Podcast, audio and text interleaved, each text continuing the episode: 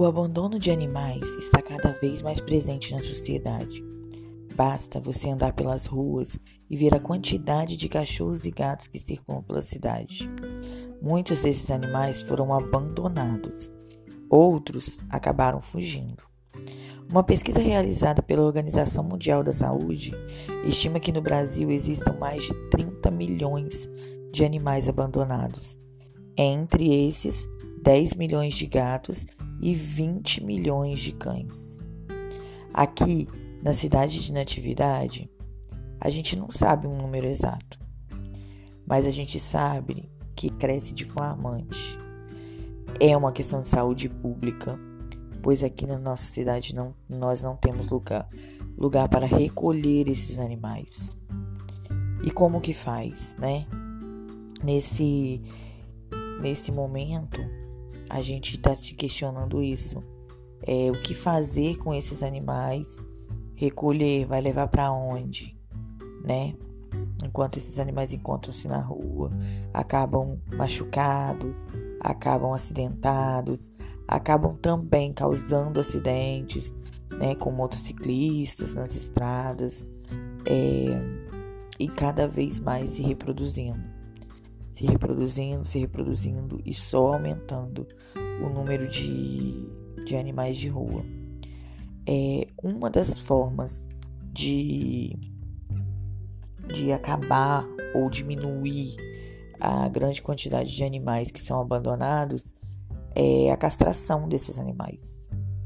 Né? Quando você castra, você acaba é, impedindo esses animais de continuarem se reproduzindo e acabam de certa forma abandonados. Né? Aqui na atividade foi sancionada uma lei, eu nesse ano de 2020, é, que realiza a castração de cães e gatos, visando diminuir esse número que cada vez mais cresce.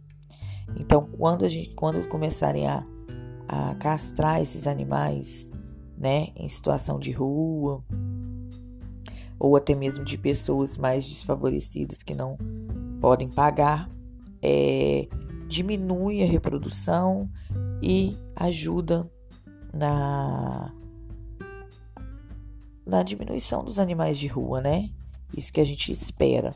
Porque o gasto com um, um local para esses animais, né, um abrigo, o que seria também ideal, o gasto é muito grande, assustadoramente grande, e para o município nesse momento ainda não é viável. É, esse conteúdo que eu tô falando, a gente pode utilizar ele em geografia, podemos utilizá-los no na sala de aula, trabalhando o conceito de território. Nós podemos trabalhar também o, o, o conceito de município, né?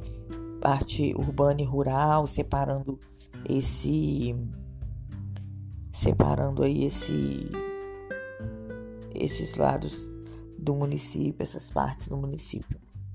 É, o, tam, além disso, a gente também pode trabalhar aí, ó, o trabalho do poder executivo, do poder legislativo. Na interdisciplinaridade, nós podemos, nós temos aí na matemática, onde a gente pode utilizar estimativas, né? Utilizar porcentagem, gráficos, tabelas, né? E mostrando para esse aluno número de a porcentagem de cães e gatos, por exemplo, né? É, tudo isso a gente pode conseguir trabalhar. Além disso, em português também podemos trabalhar produção de texto, podemos trabalhar a interpretação, né? Tem um gancho aí muito grande de conteúdos que a gente pode aproveitar dentro desse tema e dentro dessa desse contexto aí.